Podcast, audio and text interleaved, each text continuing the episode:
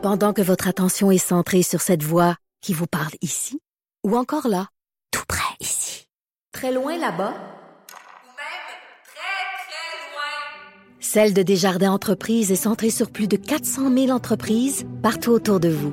Depuis plus de 120 ans, nos équipes dédiées accompagnent les entrepreneurs d'ici à chaque étape pour qu'ils puissent rester centrés sur ce qui compte, la croissance de leur entreprise. Gauche, à droite, au milieu. Tout le monde est le bienvenu. Jusqu'à 13, vous écoutez Trudeau le midi. Cube Radio.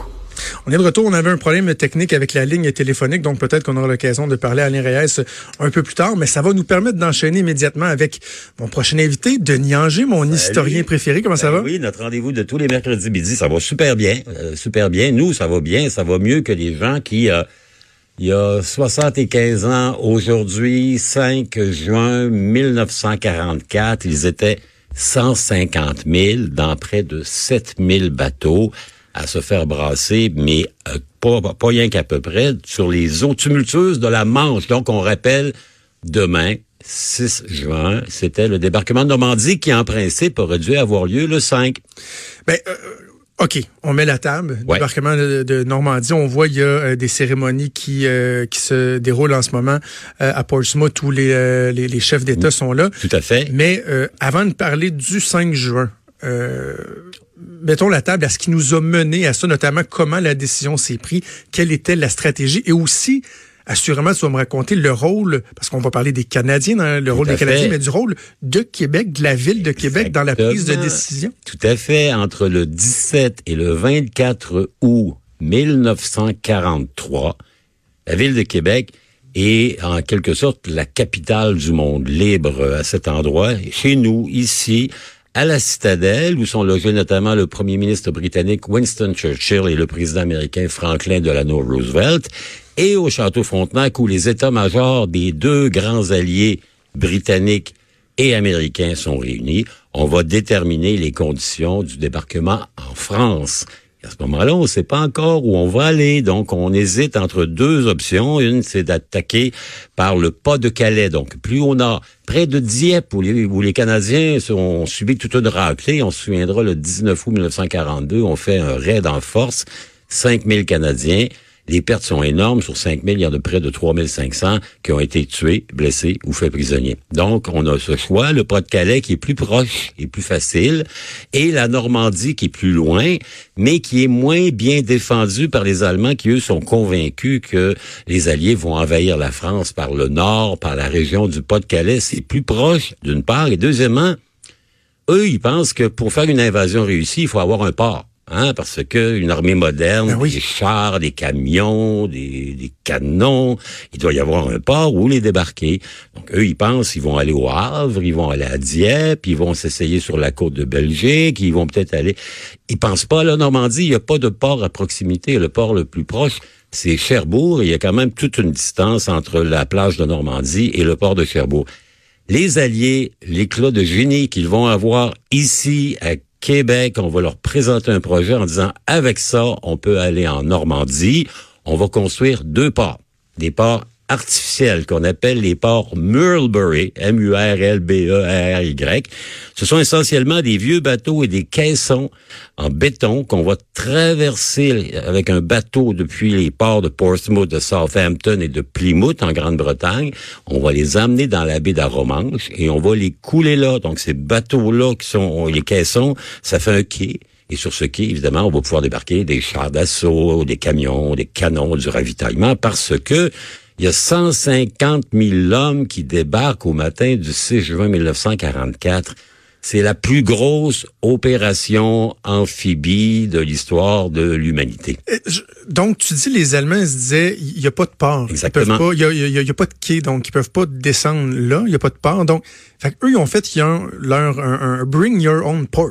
Exactement. Donc, ils voyagent avec, Exactement. avec ces bateaux-là. Avec ces là, deux ils grands coulent. quais, ils coulent les quais, et non seulement il y a ça, mais ils amènent aussi leur provision d'essence, ils ont un pipeline, hein, un gros tuyau, Ils vont le dérouler depuis l'Angleterre jusqu'à la France, ce gros tuyau, ce pipeline sous- sous-marin, et ça va leur permettre de s'alimenter évidemment dans la ressource numéro un d'une armée moderne en campagne, l'essence, indispensable à la progression. Donc, les Allemands sont étonnés, et après la guerre, le général qui commandait le front de l'Ouest, le maréchal von Rundstedt, va dire que l'étonnement été complet lorsqu'ils ont vu que les Alliés débarquaient en Normandie. Bien sûr, on avait fait ce qu'on appelait le mur de l'Atlantique, on avait mis des retranchements, mais la Normandie était pas complètement faite. Et ensuite, de ce côté-là, on avait mis des troupes qui étaient plus fatiguées. Donc, il y avait beaucoup des troupes, on appelle des divisions d'armée. Il y a des catégories 1, 2, 3. 1, c'est les meilleurs. Les 2, c'est pas pire. Les 3, c'est les plus vieux, les gens qui sont à ressources limitées. C'est eux qui étaient notamment sur la Normandie. Pas mal de gens qui étaient notamment des Qui avaient accepté, des Ukrainiens qui avaient accepté de porter les couleurs allemandes. Donc, ils sont super étonnés. Et l'envergure des moyens, elle est colossale. J'ai parlé de 150 000 personnes, près de 7 000 bateaux, 3 000 avions, cinq divisions. Hein, des divisions, c'est à peu près 14 000 hommes chacune, dont une canadienne, la deuxième division canadienne, qui euh, s'enorgueillit d'accueillir en son sein les gars d'ici, les gars du régiment de la Chaudière, qui sont commandés par un type qui va avoir une carrière extraordinaire, qui s'appelle le lieutenant-colonel Paul Mathieu. Paul Mathieu, après la guerre, va devenir le sous-ministre de la Défense du Canada. Les gars de la Chaudière sont embarqués sur les 14 000 Canadiens. Ils sont avec eux autres. Ils vont débarquer dans un endroit qui s'appelle Bernières-sur-Mer. Et d'ailleurs, dans la région de Québec, il y avait, avant les fusions municipales, une ville qui s'appelait Bernières et qui rendait hommage à ces soldats canadiens qui, au matin du 6 juin 1944, se sont tirés à l'eau sur une plage qui s'appelait Juno. Il y avait cinq plages, cinq divisions. Donc, il y avait deux divisions américaines qui avaient deux plages, Utah, Omaha, trois divisions, une canadienne qui était Juno et deux britanniques qui étaient Gold et Sword. J'ai bien pratiqué, je me suis, euh, me suis, me suis ramené Eh oui. un peu. Et, et c'est un événement extraordinaire parce que ça va vraiment marquer le début de la fin de l'Allemagne nazie, ce qui est Attends, épouvantable. av- avant qu'on parle du débarquement comme tel, re- reprenons un, un petit pas de recul. Quand tu dis que la, la décision, c'est Ici. à Québec, Oui. Pourquoi Québec? Parce Il faisait que- quoi ici? Ben, il y avait une rencontre au sommet entre les deux grands chefs des puissances alliées occidentales, les États-Unis d'Amérique, Roosevelt, et la Grande-Bretagne, Churchill. Ils étaient accueillis par un troisième partenaire qui était le Canada. William Lyon Mackenzie King est premier ministre et les grands états-majors britanniques et américains sont ici parce que ils veulent déterminer les conditions finales de l'invasion en Europe. Donc, ils, en ont parlé, les Russes. On sait que les Soviétiques, eux, ils se battent de manière désespérée depuis bientôt trois ans. Hein, ils ont subi des pertes épouvantables, mais là, la machine soviétique commence à bien rouler. Le, comment dire, le rouleau compresseur de l'armée rouge s'est mis en marche. Il y a eu la défaite allemande à Stalingrad. Et là, les Soviétiques exigent depuis des années des Alliés, ben, soulager la pression sur l'Union soviétique en envahissant l'Europe. C'est-à-dire que l'Allemagne va être coincée dans une guerre sur deux fronts et ils vont être à l'Est où se passe l'essentiel des combats de 1941 à 1944. Donc, Staline dit, faites quelque chose. Les Britanniques ont essayé un peu avec Dieppe, qui a été une catastrophe. Et à Dieppe, on a au moins appris une chose, c'est que il ne faut pas envahir un port. Un port, c'est bien défendu. Un port, c'est encastré. Et les Allemands ont fait en sorte que les ports de la côte de la Manche sont inaccessibles et trop bien défendus. D'où la discussion à Québec où on va dire, bon, on décide, on s'en va débarquer en Normandie à l'été de 1944. Et c'est pris ici à Québec le 23 août 1943. Il y a une anecdote par rapport à, à où logeaient les journalistes. hein? Exactement. Il y a une crainte que les autorités avaient. Raconte-moi ça. Regardez, les généraux américains, les généraux britanniques ont manqué faire des, comment dire, des infarctus à répétition. Euh, les gens qui connaissent bien Québec connaissent le château Frontenac sur le Cap Diamant. De l'autre côté du château Frontenac, il y a un endroit qui s'appelle la Place d'Armes. Et là, au-delà de la Place d'Armes, il y avait à l'époque un hôtel qui était un hôtel important et dans lequel on avait accueilli les journalistes de la presse internationale. Et je vous rappelle, le secret des secrets, c'est où on débarque. Ben oui. Hein? Et savez-vous où on est débarqué, les dizaines de journalistes qui venaient de partout, dans un hôtel qui s'appelait le Château Normandie. Mais quel hasard. tu sais, Avec, imaginez, le- ben oui, mais finalement, regardez, ça a passé, ça a bien passé. Les Allemands ont pas fait le lien entre le château de Normandie et le lieu du débarquement. Il y a une coupe de petites anecdotes. On raconte l'histoire de ce pauvre caporal canadien-français du Royal 22e Régiment qui était affecté à ramasser les papiers après les réunions et qui, par le plus grand des malheurs pour lui, aurait eu entre les mains les documents officiels du débarquement de Normandie, ce qui Oh. fait qu'il a été tenu incommunicado, c'est-à-dire euh, pas de son, pas d'image, Ouais, ouais. pas de contact pendant presque une année, de manière à ce que le secret de Québec ne soit pas, euh, comment dire, révélé aux Allemands. Troisième anecdote, et celle-là, elle est pas mal. Quand j'étais gamin, il y avait une expression, les plus anciens, par une jeune fille était pas gentille, on disait c'est une piquerette. OK. Hein? C'est une piquerette. Or, piquerette, il y a une connotation qui est liée à la conférence de Québec de 1943. Les Américains souhaitaient avoir une manière de transférer leurs avions des États-Unis à l'Europe de manière plus efficace. Là, ils faisaient qu'ils un grand tour, passer par Terre-Neuve, passer par euh, le Groenland, passer par l'Islande. Et il y a un inventeur américain qui est arrivé avec une suggestion de construire un porte-avions flottant construit dans un matériau qui s'appelait de la picrette. Pycrete. P-Y-K-R-E. T-E. C'était une espèce d'amalgame de glace et de copeaux de bois et ça flottait plutôt relativement bien. On croyait faire une grande piste qu'on aurait pu mettre au milieu de l'Atlantique. Les avions arrivent, on remet de l'essence et ils retournent vers l'Angleterre. Euh, Et il y avait un, général, un, ben, un amiral d'ailleurs britannique qui avait voulu faire une démonstration de ça, la piquerette. Donc il est arrivé avec un gros bloc dans la salle de réunion.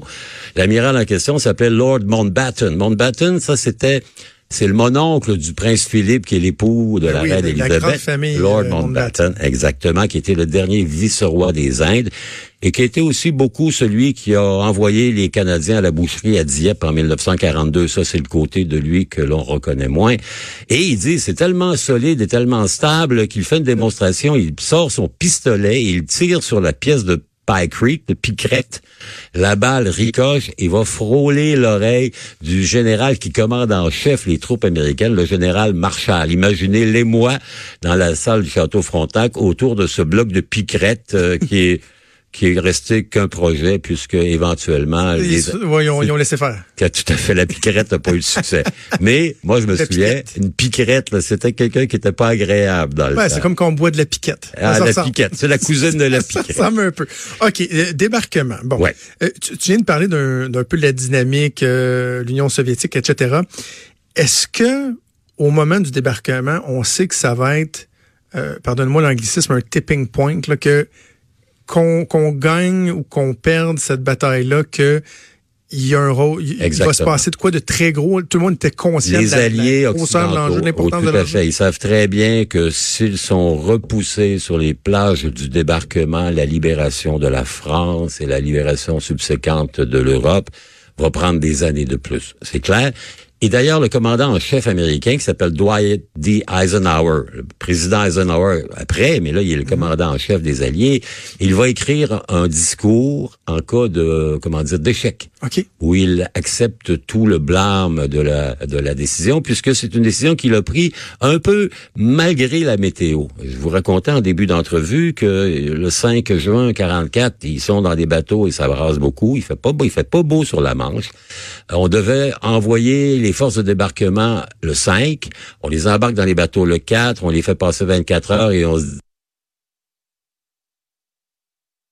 météo. Eisenhower va dire, il y a une petite fenêtre de pas pire temps qui est prévue pour le 6. Il dit, bon, OK, on y va. D'ailleurs, les mots exacts, c'est let's go. Allons-y. Et finalement, ça va d'autant plus surprendre les Allemands, parce que les Allemands, un, la Normandie, c'est loin, il n'y a pas de port. Ils ne sont pas certains que c'est le bon endroit. Deux, il fait un sale temps à tel point que le, commandant en chef des troupes allemandes en France s'appelle le maréchal Erwin Rommel, le fameux Rommel, le renard du désert, et il va prendre un congé. Il dit, bah, il fait pas très beau, je vais aller voir, c'est l'anniversaire de mon épouse, donc il part, il achète une paire de chaussures, il prend sa voiture et il s'en va en Allemagne retrouver son épouse, et il est pas là le 6 juin. Or, c'est lui qui a dit et qui a fait en sorte qu'on fortifie euh, complètement les plages de la côte atlantique. Il a dit la bataille, elle va se décider dans une la première journée. C'est-à-dire que lui, son objectif, c'est il faut repousser les alliés à la mer, les empêcher de s'installer.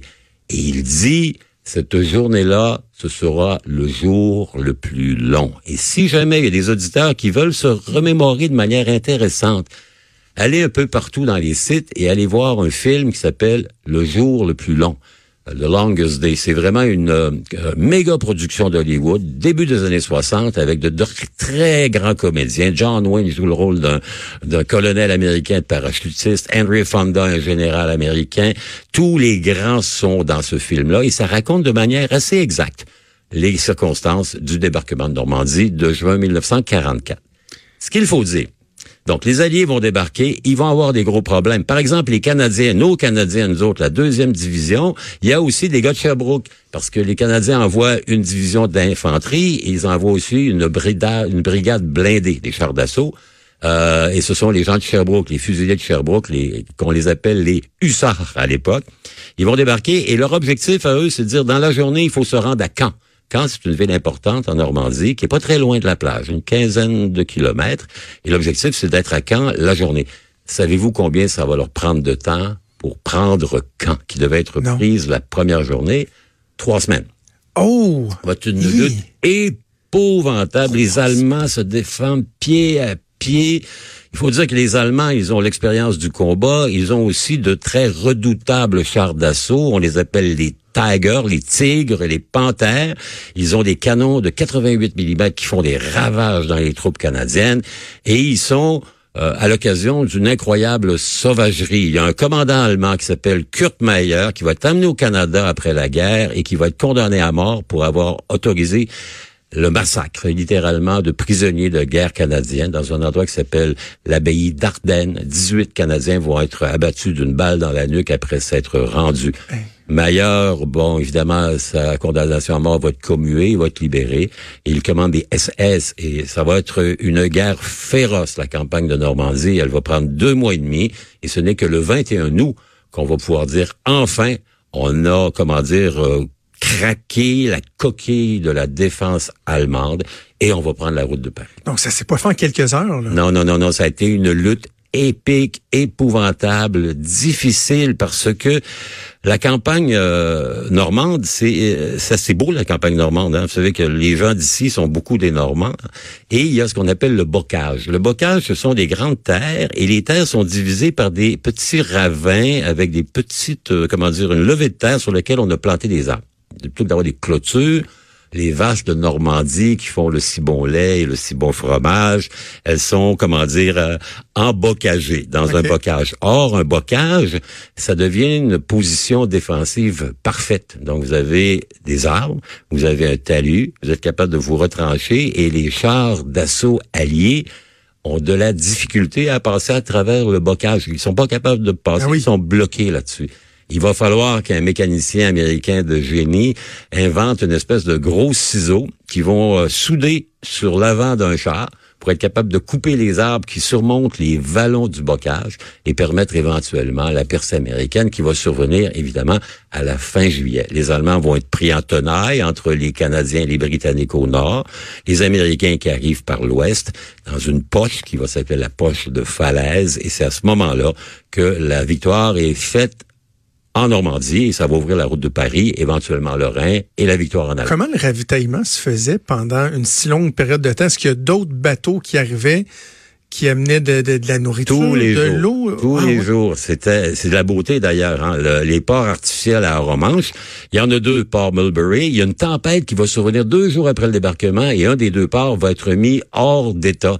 Mais le deuxième, évidemment, tous les jours, cargo après cargo après cargo vont débarquer des hommes, des munitions, de la nourriture, de l'alimentation, des produits, des victuailles. Le pipeline va super bien fonctionner et les Américains notamment vont envoyer une flotte de milliers de camions et ces camions-là, on va les appeler la Red Ball Express.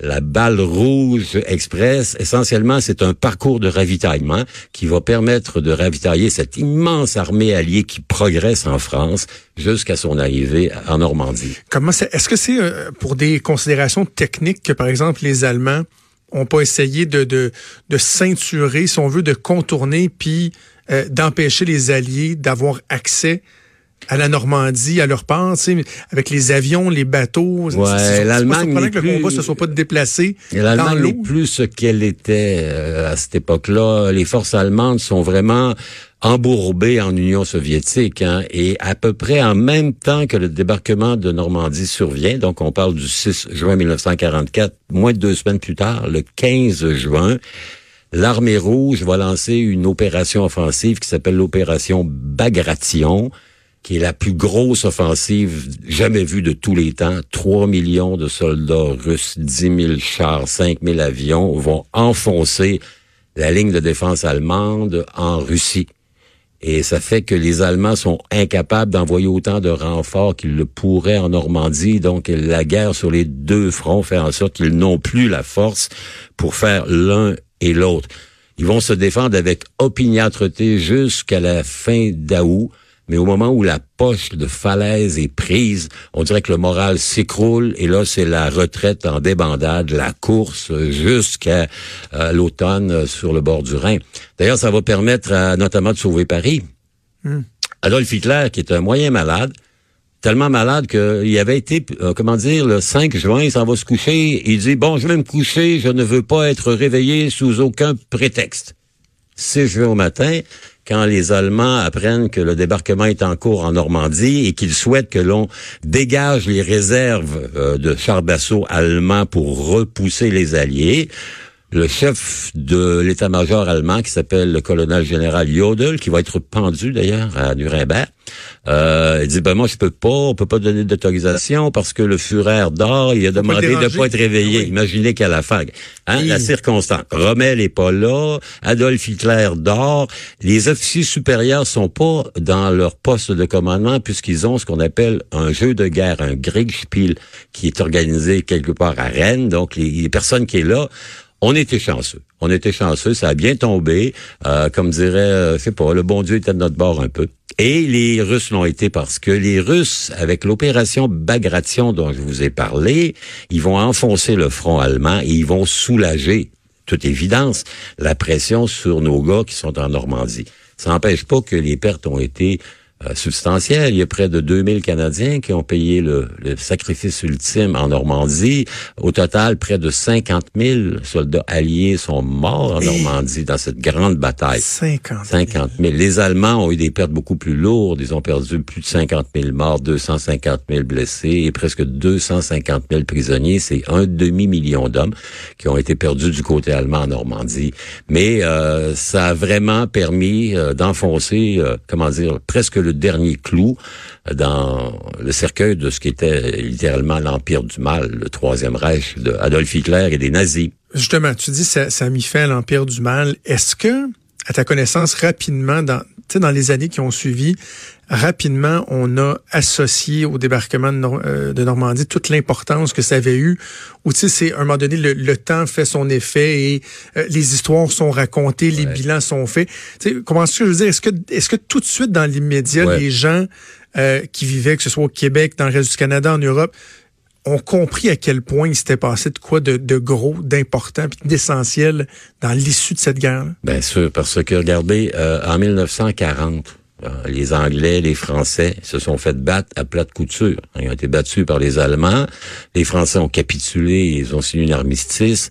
Les Anglais ont réussi de peine et de misère à échapper à la capture à Dunkerque. Hein, on pris des petits bateaux pour les ramener. Donc, depuis des années, ce sont les victoires allemandes qui font les manchettes. Évidemment, il y a le grand conflit en Union soviétique, mais là, vous savez, on annonce un peu la guerre froide, c'est-à-dire que nous sommes des démocraties libérales assez conservatrices. De l'autre côté, il y a Joseph Staline, qui est un tyran presque aussi euh, sanguinaire que Hitler. Hein. Il va massacrer son peuple. Et donc, il dirige l'Union soviétique communiste, le monde rouge. Et ce sont eux qui supportent le, le pire de l'effort de guerre allemand entre 1941 et 1944. Et ce sont eux qui vont commencer à avoir des victoires avec la chute de Stalingrad, tranquillement. Donc, pour l'Occident, c'est important d'affaire, d'avoir, comment dire, de, de marquer le grand coup d'avoir à notre crédit une victoire importante contre les forces de Hitler, ne serait-ce que pour équilibrer un peu la répartition des influences en Europe à l'issue de la Deuxième Guerre mondiale. Et c'est ce que le débarquement de Normandie Et la progression qui va suivre à travers la France, les Pays-Bas, la Belgique et jusqu'en Allemagne va permettre de faire une année plus tard lorsque l'Allemagne va finalement capituler le 8 mai 1945. Mais la contribution canadienne des gars de la Beauce, beaucoup, hein, le régiment de la Chaudière, de la région des Bois-Francs, le régiment de Sherbrooke, et ensuite de- des gens de Trois-Rivières, il y avait le régiment de Trois-Rivières qui est un régiment lui aussi de blindés. Ils vont aller servir avec distinction là-bas. Et si aujourd'hui on vit dans une société qui connaît la paix, d'une certaine manière, une paix relative, mais une paix qui est infiniment supérieure à ce qu'on a connu durant la première et la deuxième guerre mondiale. Ben, c'est beaucoup, beaucoup, beaucoup grâce au dévouement, au sacrifice, à l'abnégation de ces gars-là qui sont partis en battle dress au matin du 4 juin, passer une nuit dans le bateau, deux nuits dans le bateau et finalement rencontrer en plein fouet euh, les menaces allemandes. Il en reste peu. Hein? Ben, ça fait 75 ans. Vous savez, tu avais 20 ans à l'époque, ça t'en donne 95 aujourd'hui. Mais vous savez, leur euh, leur contribution doit vivre pour toujours dans ceux qui ont la chance aujourd'hui, ici, euh, au Québec, au Canada, en Amérique, de vivre dans une relative liberté démocratique. Denis, ça a été un beau tour. N'est-ce pas? Merci Quelle beaucoup. aventure, hein? Merci beaucoup, Denis Anger, qu'on va re- retrouve, euh, qu'on retrouve à chaque mercredi. Ben On se oui, reparle à la semaine prochaine. Merci. C'était Denis Anger. Bougez pas, on revient.